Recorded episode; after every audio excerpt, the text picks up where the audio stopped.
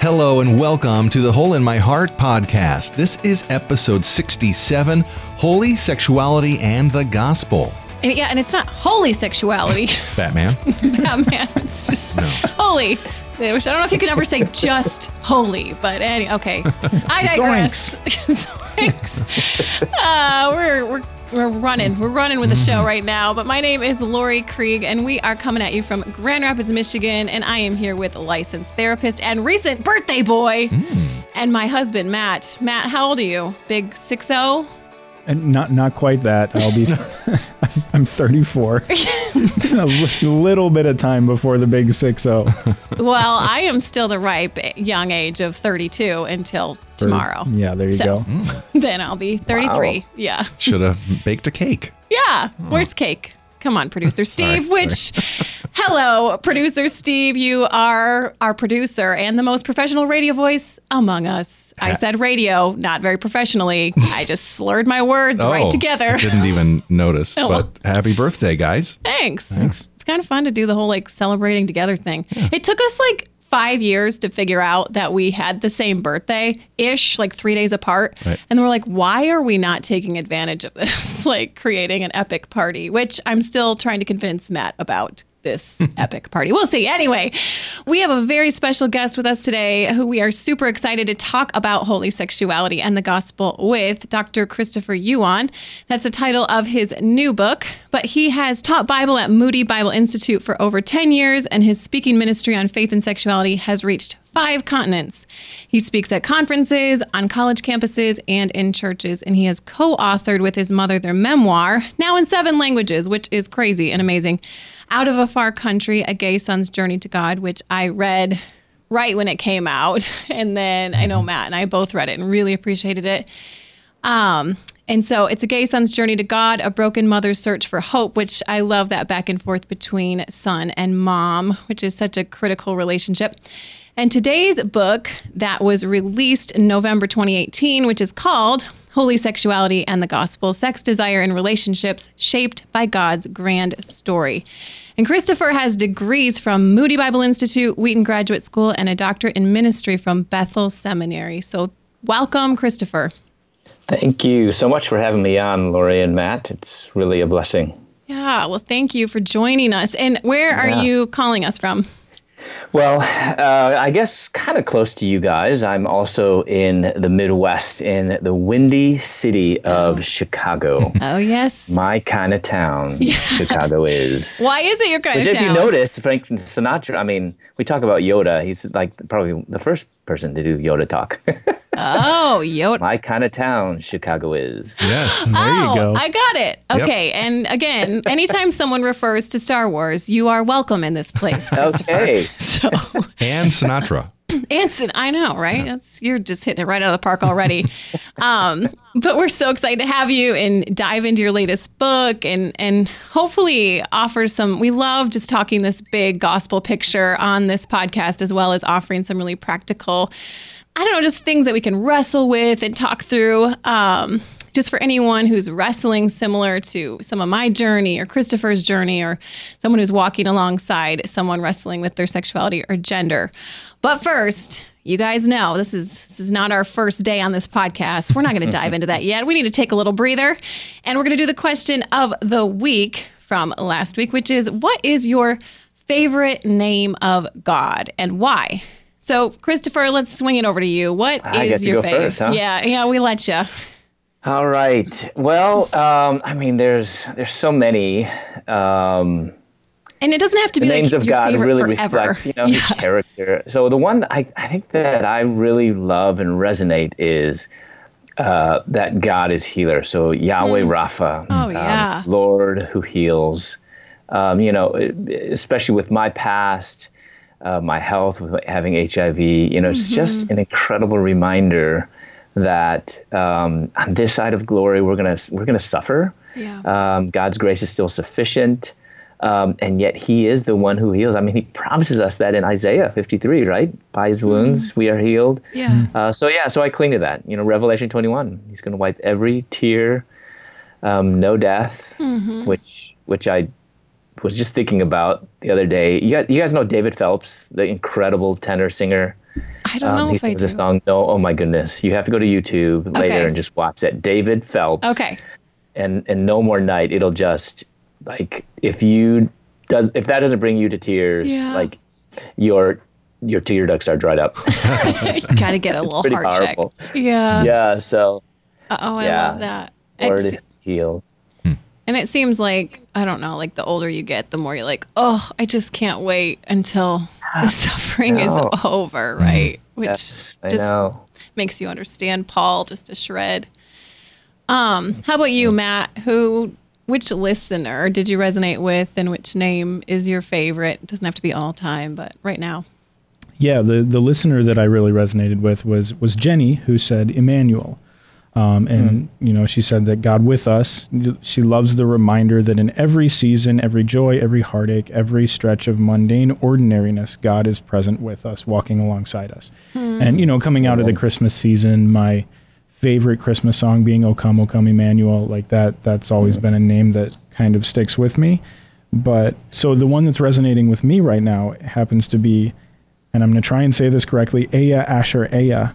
Meaning the eternal, all-sufficient God, and it's it's where God is speaking to to Moses and saying, "I am who I am. Mm. I am eternally all-sufficient." And that one, for some reason, is just really powerful for me yeah. right now in this moment, and I actually don't know why. Hmm. It's there. Hmm. Steve? Well, I like what Nikki said. Just El Shaddai, the all-sufficient one. Mm-hmm. Um, that just, I don't know. I just thought that was. I mean, I kind of have to get over the Amy Grant song. Oh, first, I know. Yeah. I mean, that's every time you say that. Yeah, yeah. I, mean, uh, I, I can't help but to sing it. Exactly. But that. Hello, Yona Adonai. You know, I had no clue what that meant. When I was no, but you're singing it. It doesn't matter. Yeah, yeah. uh, all sufficient one. I think that's really good. I was um, thinking Emmanuel um, earlier. When I was thinking about this question, mm-hmm. you know, from last week when you asked it, but for some reason today I have um, Lord of Hosts on my mm. mind, which mm. I know is also has been translated God of Angel Armies. Yeah, uh, and Chris Tomlin says it that way as well. Singing it again. Yep, yep. But uh, some for some reason, Lord of Hosts. Maybe because I'm old school. I don't know. That just yeah. to me it conjures um, like ah, and I can't think of the story from the Old Testament where. Uh, someone's uh, like eyes were open yeah. and it was yeah. revealed. Is, yeah, it's uh, yeah. Elisha. Was it Elisha? Right? And his yeah. servant. Yeah. Okay, yeah. yeah. And they, they got to see that host mm-hmm. of the angel army, basically, they're fighting on their behalf. Mm-hmm. Um, and I just mm-hmm. I don't know, I just love that idea that there is this reality that I uh, can't perceive, but it is right there. Yes, mm-hmm. amen. I really liked Cassie's, and she talked about how Yahweh is her favorite right now, just that how his name is like breath. And so when we first are born and we're saying his name, just that mm-hmm. Yahweh, um, and how he's with us right now, even as we're breathing. So I really liked that. My all-time favorite name of God is always El Roy, which is the God who sees me, uh, which was Hagar who said that uh, mm-hmm. when she was really getting beat up. Um, mm-hmm. And then she goes out in the desert. And so God just saw her, and I just feel like that's something I can't get enough of. It's just God just being like, I see you right where you're at, whether you're in that suffering place. That's usually where I need it the most, mm-hmm. isn't it? Where we need it. We start looking up when we're down. Um, so that's always that's always my go-to. Is there a song that that one can be, an Amy Grant song in particular, that that can be tied to?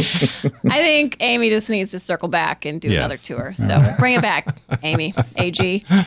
All right, Goofball Island, where we can get to know our guest and take a vacation from our problems. So let's go. Time for Goofball Island. And we've done this one several times, Table Topics, because it's just great. And I just grabbed the card game. If you guys are wondering where it comes from, you can just jump right onto Amazon and download and Table Topics. And you can play it at your next birthday party, except it's not really a game. It's just talking.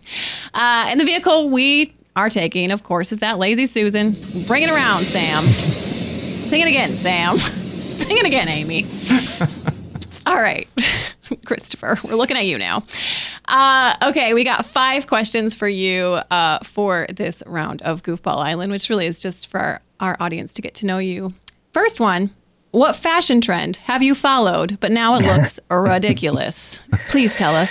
Well, I grew up in the eighties, so any Ew. fashion trend from the eighties is ridiculous. Yeah. Uh, I mean, it looked great then. We thought it was fantastic. Yeah. Um, you know, you do- I mean, just the pleats and pants. So M C Hammer pants. Now, I didn't yeah, have them as enormous as M C Hammer. Yeah. Um, but, oh, yeah. I mean, everything had to be pleated. Those pants and even like shorts and oh, man. baggy, yeah. you know, baggy shirt, baggy sweaters. Yep. Yep. And um, I'm seeing I'm that a, come back, though, Christopher. So I know. Have you know. seen it with the I'm, pleats and the pants and the yes. everything huge? Yeah. Yeah, I'm I'm I'm not going there anymore.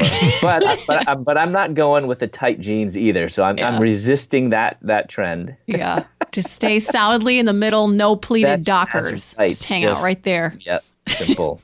Did you ever have like a rat tail? I mean, and I'm seeing no, people legit uh, do no, that now. That okay. So I, I would have if my parents would have let me. Oh, man. Yeah, I know. Matt has like longing sentences he can say about yeah, one of no. his friends' rat tail. Yeah, the rat tail. One of my friends grew a very, very good rat tail and got paid like a hundred bucks to cut it off. So I'd say it was worth it. Although wow, the five years of like be, dealing with it. That would be worth it. Wow. All right. In which activity would you like a lesson from an expert? Mm-hmm. Well, I mean, I grew up playing the piano and I would love to get back if ever oh, I have yeah. some time. So I would love to.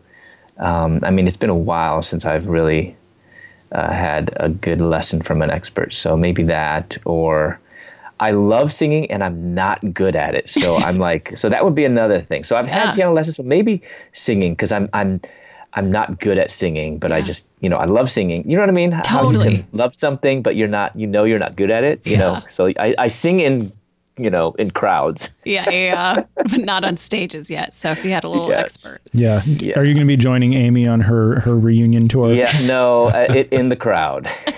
All right. All right. All right. If you knew you were going to inherit a fortune, how would your mm. plans change? Or would they? Well, you know, I would say probably not much. I mean, the funny thing is, you know, and we'll get into this later. I mean, I'm I'm unmarried. I'm single. Mm-hmm. Um, and there's, you know, there's benefits that come with that as, as there are benefits as, as being married. Mm-hmm. Um, so I've got a very, very, very simple life. Mm-hmm. Um, I, I'm living as people would in Asia or in Uh, in Israel, ancient Israel, and if you're single, you are still at home. So I, yeah. I live at home, yeah. uh, especially in the midst of all the traveling I do. Mm. So I've got very, very minimal expenses, and I don't, I don't know. I mean, I feel like I, I've got everything that I need, and I don't think there's anything else that I would get in addition. So mm. yeah, that's so really probably, refreshing. Yeah, not much. Yeah, that's yeah. really refreshing to hear. All right, uh, which maybe this plays right. I'm living the dream, put yeah. it that way. There you go. I mean, and again, not many people could say that. I mean, for real, or that are content with where they are at. That's what I'm hearing. So maybe this just repeats some of those same sentences that you said, but do you tend to live in the past, the present, or the future? Oh, so good. I, I and, and this is actually part of one of, like, when I share my testimony, mm-hmm. that I really challenge people to live in the present, huh. um, not get so weighed down and bogged down in the past, um, not live so much in the future, but live in the present. Uh, and, and, and it comes down to kind of the lessons that I've learned from being H I V positive, that our mm. days are numbered. Yeah. Uh, so, you know, be, live all out for Christ today. And it, it doesn't mean like, you know, God isn't looking for numbers or even necessary p- performance, but it's yeah. our heart. Um, it's maybe making that difference in, in a person's life, just that one person. And and that can be enough. So, and definitely, definitely the present. Yeah. Oh, that's so good. And to just continue the very serious thread that we're in, if you owned a boat, what would you what what would you name it? Oh man, okay. So again, I'm showing my age. So you guys told your age. I'm forty. So I'm like, man, I'm so much older than you guys. I'm well, Steve's so fifty. sixteen, so. Older, yeah. sixteen years older than you, Lori. Okay. Uh, but so I'm in the eighties. So I grew up watching like those sitcoms, those classics. So like Gilligan's Island. So oh. I would name it The Minnow. I don't know there if you, you guys go. Even know. The S S Minnow. Uh, Matt knows. That's and right. Steve, oh, you yeah. know what's oh, up. Oh yeah. Yeah. Okay. And yeah. not Bodie McBoatface. You would you would take it on many a three hour tour is what I'm guessing. But should right. the people call you Skipper or Gilligan? Mm, I think I would probably be more Gilly. I mean, I'm a goofball and I, yeah, just the kind of you know, a skipper, you know. That's for me. I yeah. love it. Well, thanks yeah. for playing our games with us. Um, and now we're going to take it to the heart of the matter. So, Christopher, we ask every guest who comes on here the same set of questions just because mm. we so want to hear, yes, like the past tense testimony, but I I pursue Jesus, every, like try to every day. And I love hearing the right now testimony of like, how is he mm. still good? So if the gospel is, well, depends on how we're saying it. If this is a la Kurt Thompson, if you guys heard our episodes with Kurt Thompson, who wrote The Soul of Shame, Um, he told us to switch around the Tim Keller quote, so we did. So if the gospel is, I am more loved than I can imagine and more sinful than I believe, if that's the gospel, when was it first good news for you, and how is it still? Hmm. Well, you know, I wasn't raised in a Christian home, uh, wrestled with my sexuality from a pretty young age, mm-hmm. and um, I didn't come out of the closet till my early twenties, so kind of a little later than than most. And um, I, I'm from Chicago, moved to Louisville to, uh, I was pursuing my doctorate in dentistry. Um, I came out, told my parents, and it crushed them. Mm. Um, and they weren't Christian. So I, it's it's really interesting how my story plays out because uh, in essence, they gave me an ultimatum and they and, and they rejected me mm. Uh, mm. through that crisis. So I left, uh, but that through that crisis, my mother comes to faith yeah. um, and then began like pursuing me. I mean, it was almost in a really Uh, kind of obnoxious way on, on my end. I thought it was obnoxious, but she began, she would not leave me alone. And so honestly, I, I get the exact opposite narrative. You, you hear yeah. the narrative today, Christian parents reject their gay children. Mm-hmm. Uh, and I had the exact opposite. My non-Christian, my atheist mother and father rejected me mm-hmm. as a gay man. And when they came to faith, they knew that they could do nothing other than to love their gay son as Christ loved them.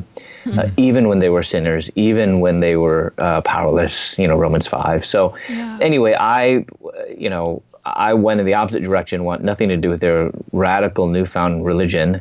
Hmm. Um, I, unfortunately, I was, I got involved in drugs while in dental school. And, and I always need to be really clear that this is my story. That's right. not mm-hmm. uh, normative. Some do, some don't. But that is part of my story as I tell it. Um, and I was expelled from dental school just three months before I was supposed to re- receive my doctorate. Ugh. Moved to Atlanta, Georgia. I kept doing what I knew how to do best at that time, which is sell drugs.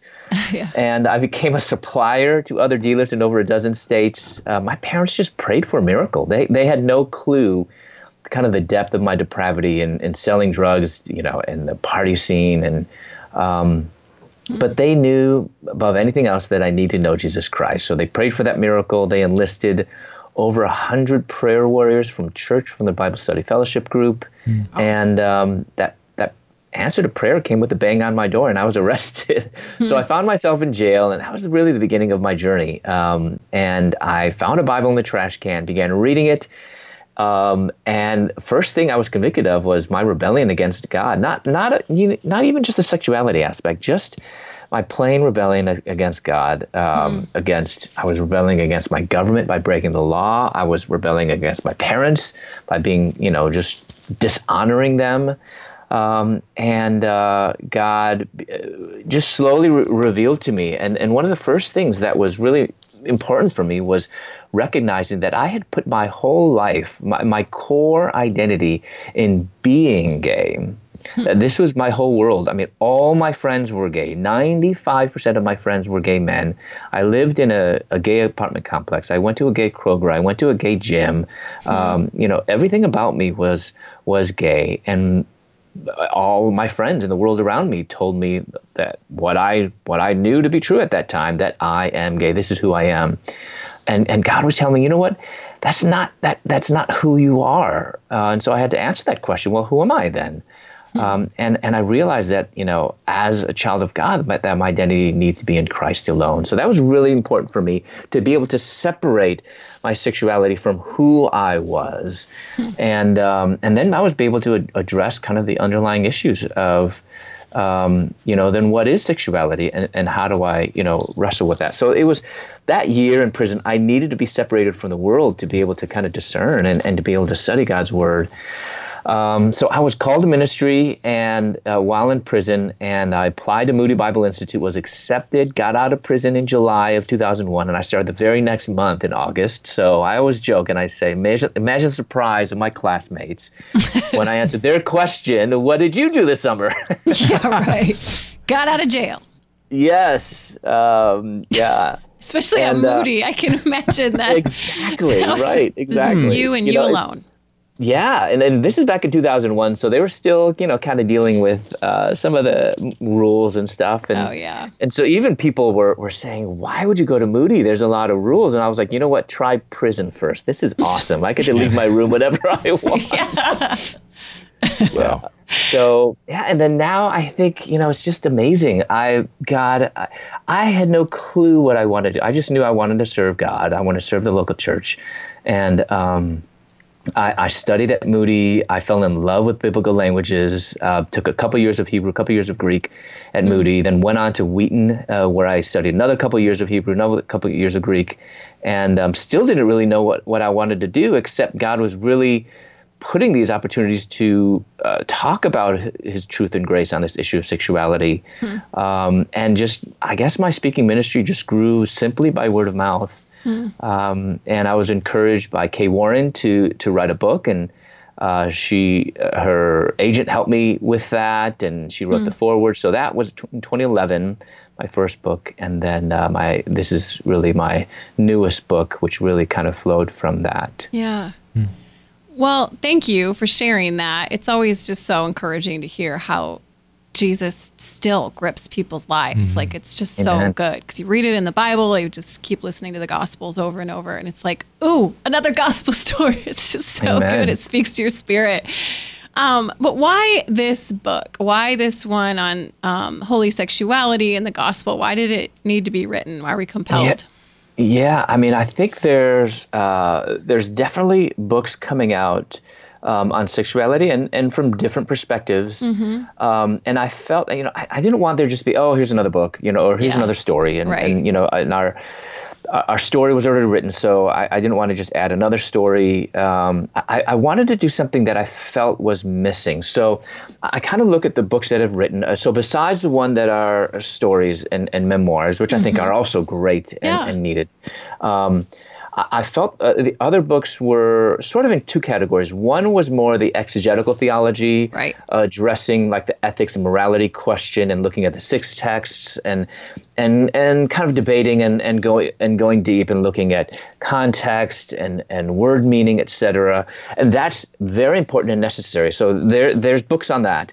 Um, and then other books that I would say are more practical theology. So Um, how do we minister to those with same-sex attractions? How do we develop stronger uh, relationships and friendships for those that are wrestling with these issues, facing loneliness, et cetera? So those mm-hmm. are also good practical theology. What I found missing was the in-between. I think there was a jump that's made when we go from exegetical theology right. to practical theology. And what is that middle ground? I think that middle ground is more the systematic and uh, biblical theology, hmm. which is um, so, and I know these are kind of big words, and and honestly, when I went to Moody, I had no clue. I was like, what's the difference between, you know, biblical studies and theological studies? Well, this is, I'm going to kind of try to put it as, as simple as possible.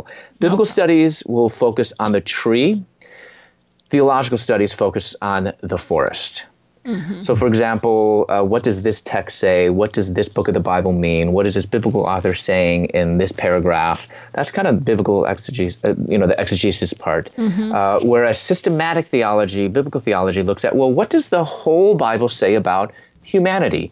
What does the whole Bible mm-hmm. say about um, sin? What does the whole Bible say about sexuality? Mm-hmm. And if we miss that step and we jump into kind of the praxis part, mm-hmm. and we try to do right before we actually really have a good, the, uh, you know, theology, a good good foundation to stand on. Right. We, you know, when we try to jump to do right before we think right, we may be doing wrong. So I think that's mm-hmm. an important aspect, and that's why I felt like what I wanted to do was help us to look at, well, what is the doctrine of God, the doctrine of sin, the doctrine of man? Um, how does that help us to better minister to our friends and loved ones in the gay community? Hmm. You begin the book at this identity level, and when when you know, I talk with a lot of youth groups um, and not youth groups, with just other churches as well. But it seems as if young people, especially, are having like a massive identity crisis, which mm-hmm. I think has just been true with teenage angst in general. Is it's just a hard mm-hmm. age to be.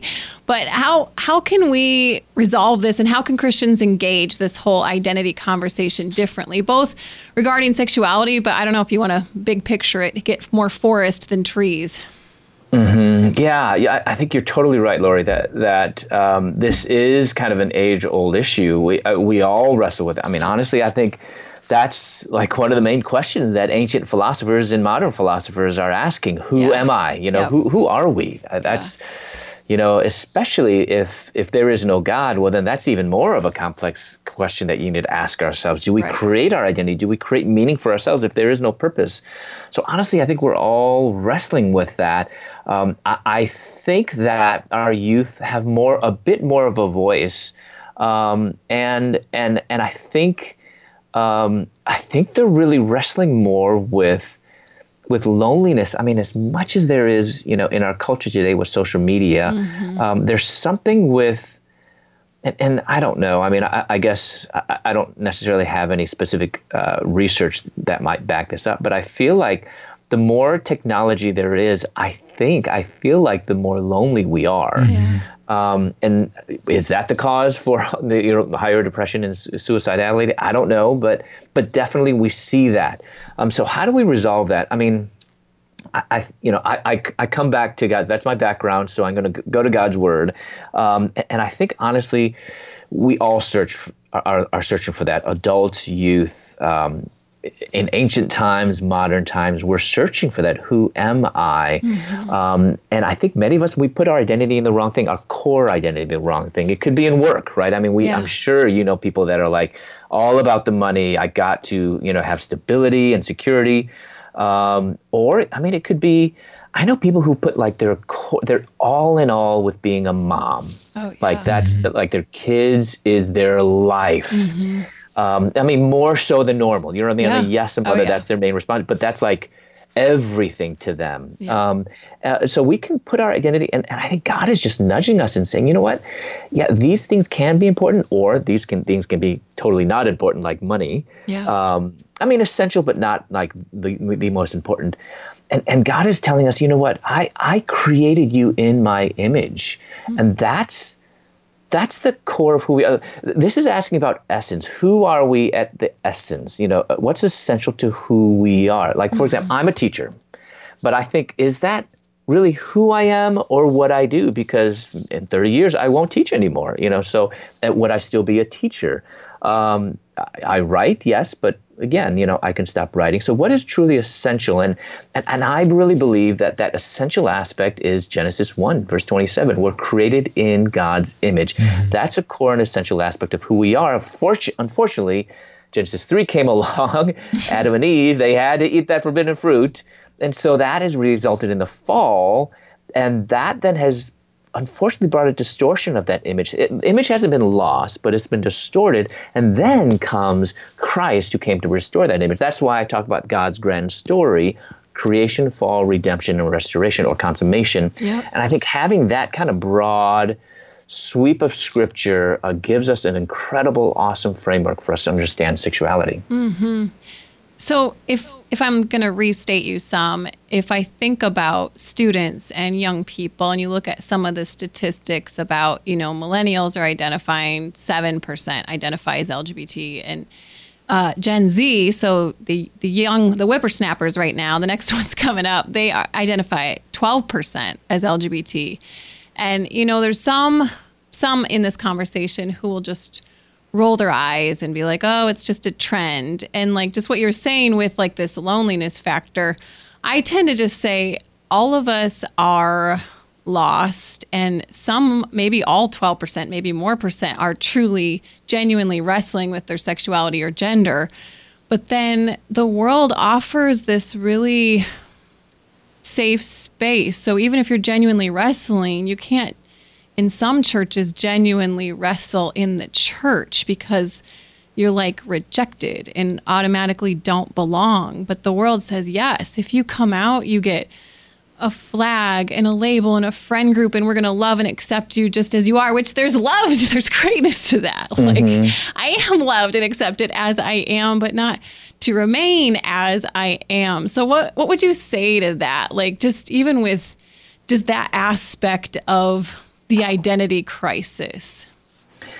Yeah. I mean, I, so I'm, I I wouldn't be like in the in the kind of the camp of the alarmists saying, oh my goodness, looking at this high percentage. Yeah. I, I, I, I honestly think that um, I, I sort of feel like that's always been there. It's just people haven't been able to have that freedom to, yeah. or uh, you know, be able be able to express it, because that L G B T Q, you know, yeah. they have that B in there, and and if you look at the The most recent research, like from Lisa Diamond, who yep. is lesbian. Mm-hmm. I mean, we, we think about we, we think about, you know, gay and straight. Those are like the big groups, and then bisexual in the middle is. And, and what she's saying is actually that that middle group is is higher than we expect, and is probably more so than the kind of those who identify as gay or lesbian. Because right. the gender um, so fluidity, think, right? Like the gender yeah, or so, the sexual so, fluidity, yeah. Sexual fluidity, yeah. yeah. So so people, there are more people um, that identify, and of course, I, I think, I mean, she's still saying that those who would be more on the side of the opposite sex attracted, that that still would be the greater, the majority, but um, uh, that, but the the people who are kind of in between that have experience of both might be greater than those that have just same. That's that's kind of her research, and it's very compelling. Um, but I, I think that, yes, I mean, there's a sense, so I kind of, I'm looking at both. Yes, there's a sense that we grieve in that uh, people that are identifying in that way then are going to the secular world, um, or just the world in general, and getting their answers that way. So there's a part that we can grieve there.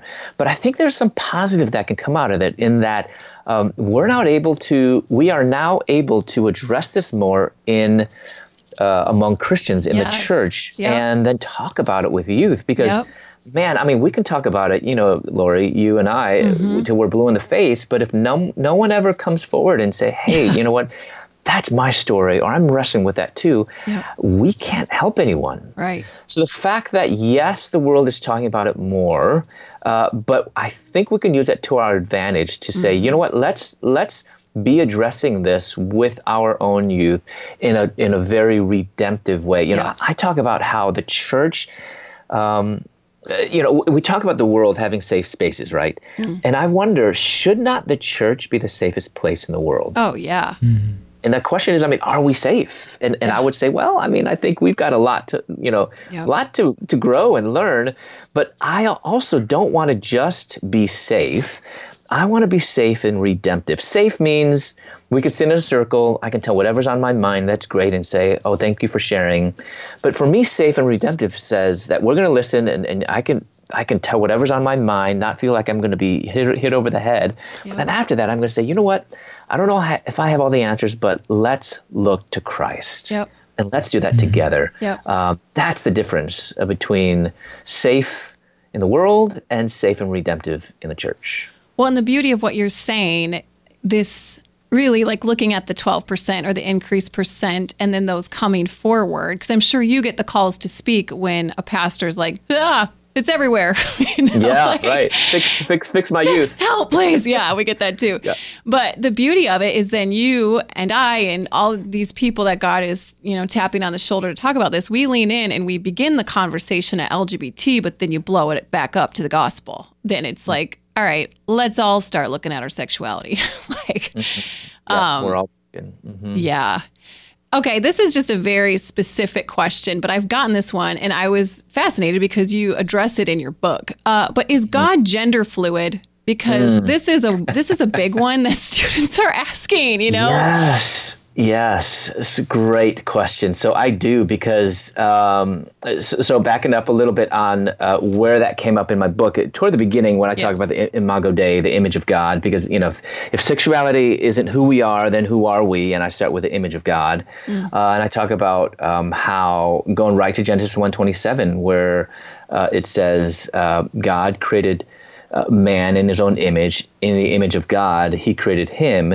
uh, male and female, he created them. So we find that in Genesis one twenty-seven, and in, in our Bibles, it should have broken them up as into three separate lines of poetry, which actually are three parallel lines of poetry. And if you see, there is parallelism in there. Mm. Um, and, and I show how actually there's a direct correlation between the image of God in the image of God with male and female right there in Genesis one twenty-seven. Mm. Uh, but then, of course, the question comes up to, well, you know, is God, uh, you know, uh, is God then male, or is he female, or is he, you know, is he transgender, or what's the question? So this is the reality. So um, God isn't male, uh, he isn't female, or he isn't both. Yes, we do call him Father, but he's not male in the sense of the anatomical or in the, in the sex or gender sense as we think about it.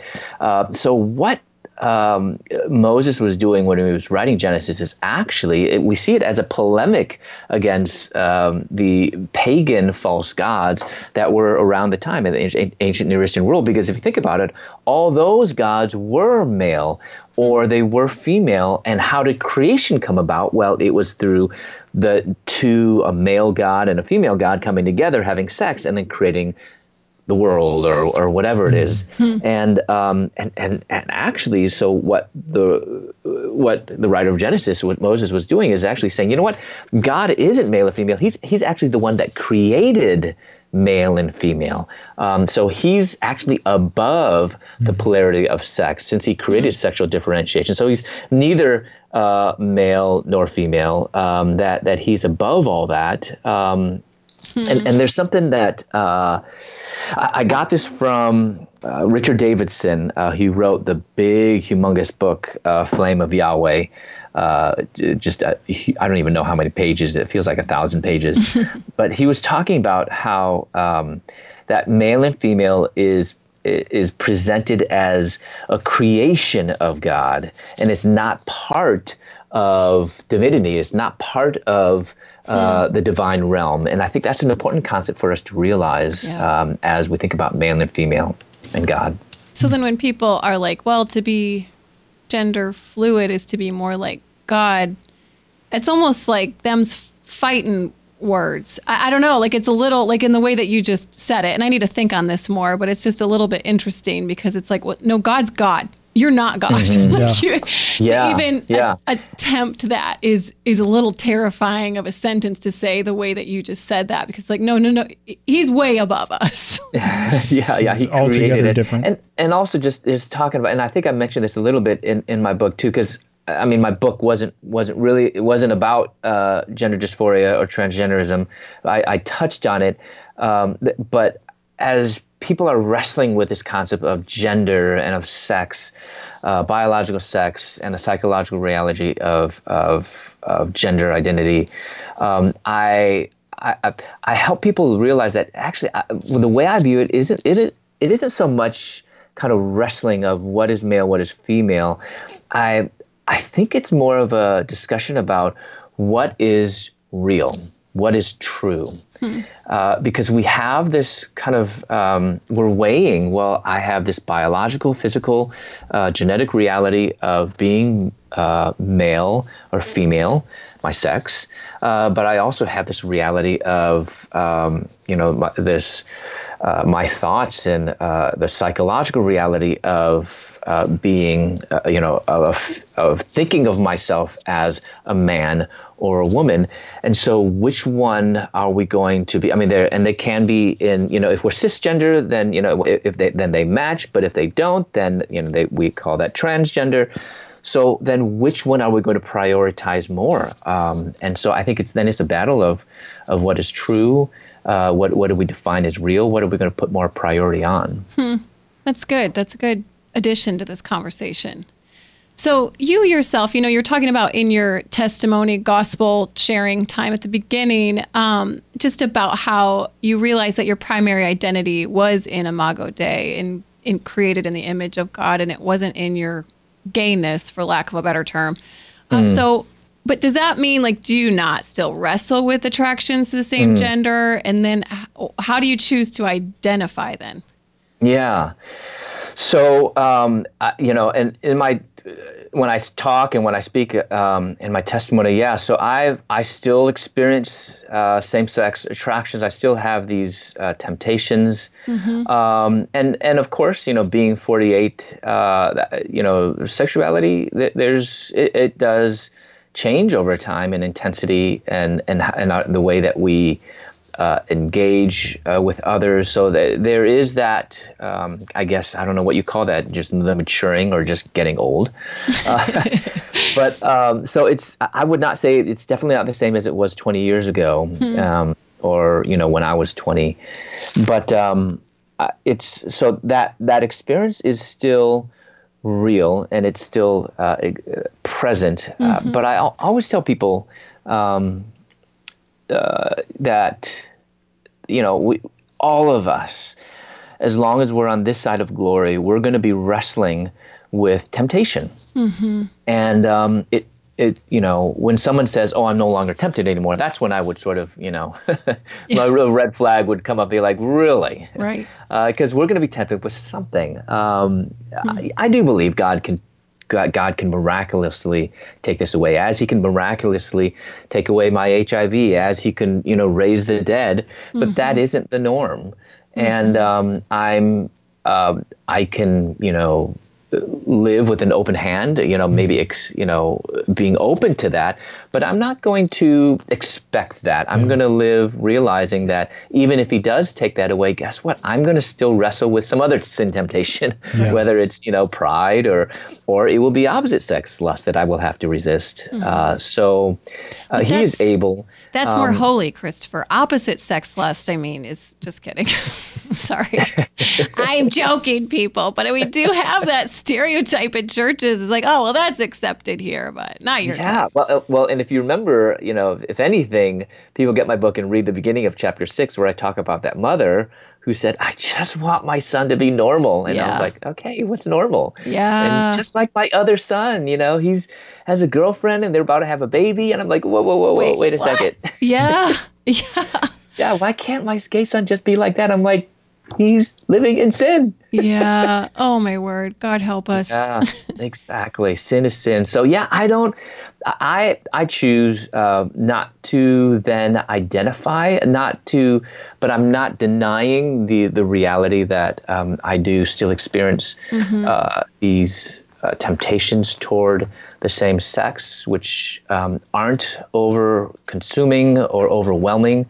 Um, but um, yeah, I, I think it's it's a question of um, how we decide to identify and, and choose. Because I, I think, you know, and, and of course, many uh, of my good friends uh, choose different labels. And mm-hmm. I really respect um, how they clarify this isn't, when I use this, this isn't who I am. And the reason why I don't is um, I, I realize these, you know, words matter. That's, mm-hmm. that's what yeah. it always comes down to. Words do matter. And words are never... Um, created or used or defined in a vacuum anymore, especially kind of some of these really big, important words uh, that, that are uh, very relevant in our culture today that have layers of meaning. Uh, there's a sociological aspect to the term uh, gay and lesbian that, in, in, in my sense, you know, kind of identifies this is uh, this is a modifier that I'm using that that not only kind of describes my experience, but also I resonate more with this community. And I will have to say, at this point, I don't resonate more with the gay community now mm-hmm. than the Christian community, the church. So that's important. Um, but also, uh, although I, I I respect, you know, that that others will say this isn't who I am, I still uh, look at the culture and see how, I don't know, I feel like almost everyone that I know in the world and even in the church still view um, and conflate the term gay with who we are, mm-hmm. not how we are. And, and that's why, um, you know, even in the courts, people will, uh, you know, the judges will actually use, you know, arguments like, you know, it's, Um, unfair to deny rights to people for simply being who they are. You know, right. So there, even the world and the you know mm-hmm. the courts are equating uh, sexuality with ontology and personhood, who they are, as opposed to um, what they feel, what they do, or how they are. Yeah. Can you talk a little bit about just your walk and journey? And I, I I'm just doing this because I. You're, I, everyone needs to read your book, and I so love how you do exactly what you described with just taking both big picture and practical, and you really do meld that together. But um, mm. I so I'm, I'm trying to like look our listeners in the eyes who are going to possibly read this book, but then maybe they'll feel their feet on the ground and be like, well, how do I live today? So can you mm. talk a little bit about your walk with loneliness? And I would love for you to lean mm. into like with even relationships with same-sex friends. Um, mm-hmm. I feel like there's an extra layer of awkwardness for men in your journey. So I get it too with girls acting weird around me, and I have to be like, I don't like you like that. You're not that amazing. Like, calm down. Mm-hmm. but, um, like, yeah. What's your walk with that? How do you both battle the loneliness and then engage in friendships and like, I don't, just the potential awkwardness? Yeah, I, I think, um, I don't know. I, Honestly, uh, you know, I think I'm an expert in awkwardness. I'm going like, to quote I mean, you. If, if I could get a master in anything, it would be a master in awkwardness. Because I, mean, I grew up, let me tell you, I mean, you, you just, yeah, you know how you can be like a, a little, nice, cute little baby, and then you grow up and turn five, and yeah. then you're like, you know, I had the humongous glasses, I had the bowl cut, it was, oh, I yeah. was short, you know, and I was Chinese back in the... You know, when we were in the western suburbs in, in Chicago, where like there were yeah. no Chinese then. Oh, now it's man. like tons of Chinese, but back yeah. then in the seventies and eighties. Mm. So I'm kind of used to being awkward. Not that, I mean, I don't like that. You know, of course, no one likes being awkward and kind of standing out. But in a sense, I, um, so God really challenged me. I'll, I'll start when I was at Moody, because honestly, that was kind of my first experience of being really a Christian, because in prison, It's it's just a different world there, um, and uh, you're not really exposed to like um, I think like real outside Christian living until you get out of uh, prison. So Moody was like my first experience, and it was it was a culture shock. Hmm. Um, but I think God was really gracious and put me with an amazing uh, roommate, um, and um, he was twelve years younger than me.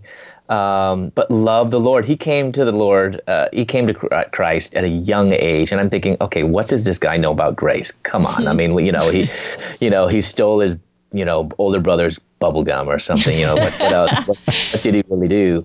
Um, but man, I mean, this Joe is his name, and he knew God. He knew grace, um, mm. and we were, we are still like polar opposite. We're he loves the outside, and I love the outside through the window. You know, um, he is amazing at sports. Every single sport he's really, really, really good at, and I'm not. Uh, you know. yeah, yeah.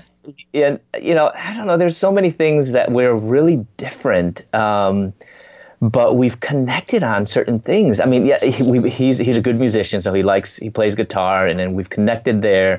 But we've really, really connected on our just love for Christ, and mm-hmm. he's a really, really transparent guy. I mean, he's he'll be the first to tell you that, man, I just you know I'm wrestling today, or I just I just fell, or and, and he and he doesn't wrestle with same-sex attractions. But mm-hmm. this is this is my, the point I want to make. Um, if I didn't take the risk of, yes, there was awkwardness, but kind of push past that, yeah. um, I would not have been able to like develop one of the strongest friendships that I had. And, mm-hmm. you know, we've been best friends since, I don't know, two thousand one when we, you know, first became roommates. Um, you know, he named, I was his best man in his wedding, which is pretty cool. I mean, he has three older brothers and, mm. and you know, and he chose me to be his best man. He named wow. his second kid after me. It's, we've got an amazing relationship um, that, I don't know if I wouldn't um, have just pushed past some of the awkwardness yeah. and extended a lot of grace, and and he extended me a lot of grace too. Um, that um, I I that's the diversity of the body of Christ. You know, yeah. like Paul talks about the body of Christ. We're not all ears. Hmm. We're not all a pinky. We're not all you know a toe. Uh, and that's why the nose needs you know the belly button or the you know the the shoulder or the the armpit, whatever. Right. I guess the Bible doesn't talk about the armpit, Not right? So but, but we can add that in yeah. there, right? yeah. Need all that. And um, if there wasn't, uh, if we, so in a sense, I want to maybe challenge our listeners, you know, if you only look for that one person that is just like you, yep. I think we'll really be missing out on the diversity of the body of Christ. People that, you know, that that guy who you think he's a hick guy who's totally, you know, what do they call it? Like the ever, uh, ever hetero, ever straights or whatever that like, you know, would never, yeah. who knows? I mean, God can yep. totally bless him by him knowing you, and you, God bless you by knowing him. Um, mm. And um, so anyway, I think that's important. And also I think in the midst of kind of just the loneliness, um, Uh, I, I want to kind of expand the concept of intimacy and and friendship um, because I, I've seen uh, how helpful that is, but also with everything, there's also pros and cons. And and here's one deficiency that, that I have kind of found um, in our pursuit of um, kind of that best friend or, or covenanted uh, friendship is Um, we sometimes can miss out on the body of Christ because best friends focus on inward, on each other, uh, and sometimes it can be at the expense of the local church. So actually, you know, what I talk about in my book is um, I, I name a chapter, I call it Spiritual Family. Mm-hmm. Um, and I and that came that grew out of my study through Scripture. I just looked and I studied for friendship. Um, and I didn't find much, unfortunately. I mean, we'll have to, we, you know, we, we need to go to a church history to get m- much of our, uh, you know, the, the, the ideas on friendship. Hmm. But I was like, well, but church history hasn't always been completely spot on. And the ones that are spot on is really grounded in Scripture. So I went there, and, and what I found was, yes, uh, the Bible does talk about friendship, and that's necessary. But interestingly, like, David and Jonathan, they're actually never called friends, ever once. Hmm. But you know what they're called? They're called brothers. And so that then kind of drove me, well, let's look more into that, brotherhood. Hmm. And oh my goodness, yeah. there's a lot on brotherhood, sisterhood, uh, family, hmm. uh, mothers, fathers. I mean, man, I mean, you can't get anywhere in the New Testament without that. Um, actually, the majority of the, the times that love comes up in the New Testament, it's about loving our brothers and sisters in Christ. First Corinthians thirteen, I mean, how many times have we heard that in mar- in weddings, right? right? Lots. And yes, that can definitely apply to how a husband should love his wife, how a wife should love her husband. But Paul wrote that in the context of the church. Mm-hmm. So love is patient, love is kind. That's how I'm supposed to love you. That's how I'm supposed to love, you know, each other mm-hmm. in the body of Christ. So honestly, I think the answer is we need to really begin living as the church, yeah. as family. Like, yes, we have our blood relatives, but honestly, that's temporary. Yep. Marriage is temporary. The only true eternal relationship that we will carry on to heaven is those bound by the blood of Christ. So let's begin living like that now, not mm. later, but now. And I think that will really, really help um, mm. uh, give us, that'll, I think will really mitigate uh, the loneliness and depression that we often see today. That's really encouraging. And again, it's pausing me to think because people are like, oh, well, isn't your spouse your best friend? And I'm like, well, we're we're one. Like we're one. And then yeah. Matt and I are focused on looking outward and inviting people into this spiritual family that you're talking about, Christopher. So mm-hmm. it's not even about, it's that's challenging couples, you know, that's challenging married couples to say, okay, are you inward focused, or are mm, you mm. looking out and really trying to invite people not only into your home, which yes, do that, but then too into this thing called the body of Christ. So mm-hmm. I need to think about that for a little bit more. Um, Christopher, any, any last words, like any final challenge that you would have for the church, just, you know, as you've been speaking and writing and just, I know for us, as we've been doing this for the last few years, our message evolves and changes and deepens both with culture and then yet stays the same. We get like more courageous and more compassionate, but like, what would be like one last challenge that you have for the church? Yeah. So, um, you know, I, I wanted to kind of bring in just the, you know, through my book, the importance of theology and, and kind of that, the, my last few chapters ending on not only the local church, but the need for discipleship. Yeah. Um, so I think, you know, taking serious um, the words of Christ, the Great Commission, um, we often think about that simply as um, salvation, hmm. you know, but Jesus didn't say, you know, go and make Christians, go and make converts.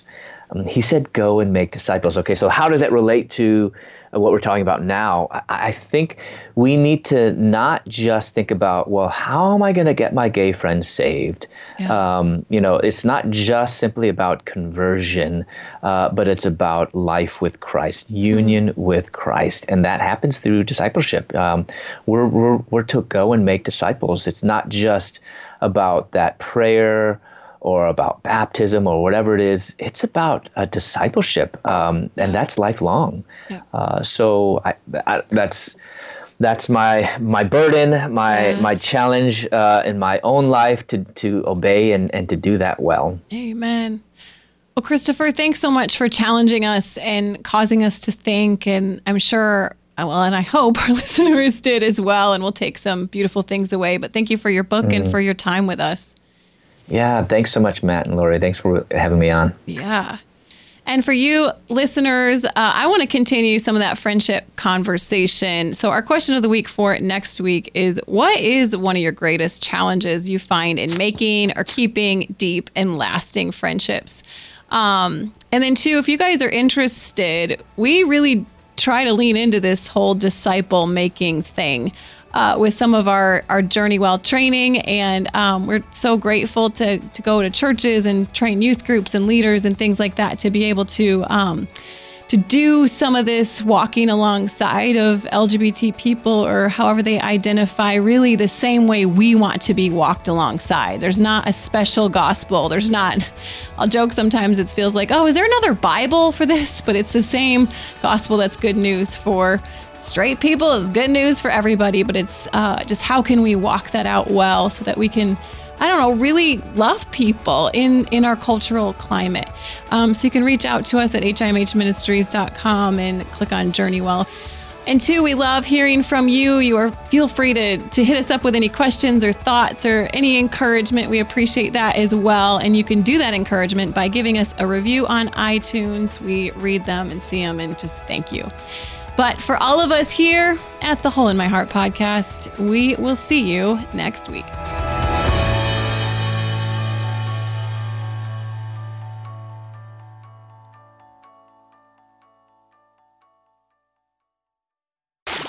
Remember that one time I re- realized I like cosplay because I like to dress up as characters, and then I realized yeah. I was the biggest dork Then there's ever. that. Wait, Please tell me you're recording. Oh, I need both? Yeah. Yeah, you need both to deal with your s- sassy... Poppy peas. Sassy... Oh, I forgot. See, you think I, after like a billion episodes... See, I can't have those because otherwise I wouldn't be able to... Oh, Matt, you need to get over the beard scratching. where's the Where's the eraser? Oh, is it? Oh, it's, okay, there you go. There it is. Theater of the mind, Matt. The eraser. Yes, now I have... dry erase fluff in my beard, probably. Your beard's getting super long. Thank you. That was not a compliment. It's got some wiry ones. you, there is nothing wiry about this. All right.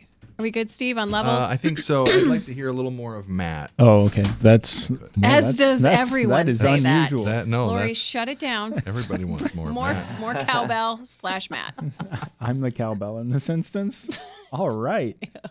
Now all I picture is Will Ferrell dancing in yes. that, yes. that scene. Anyway,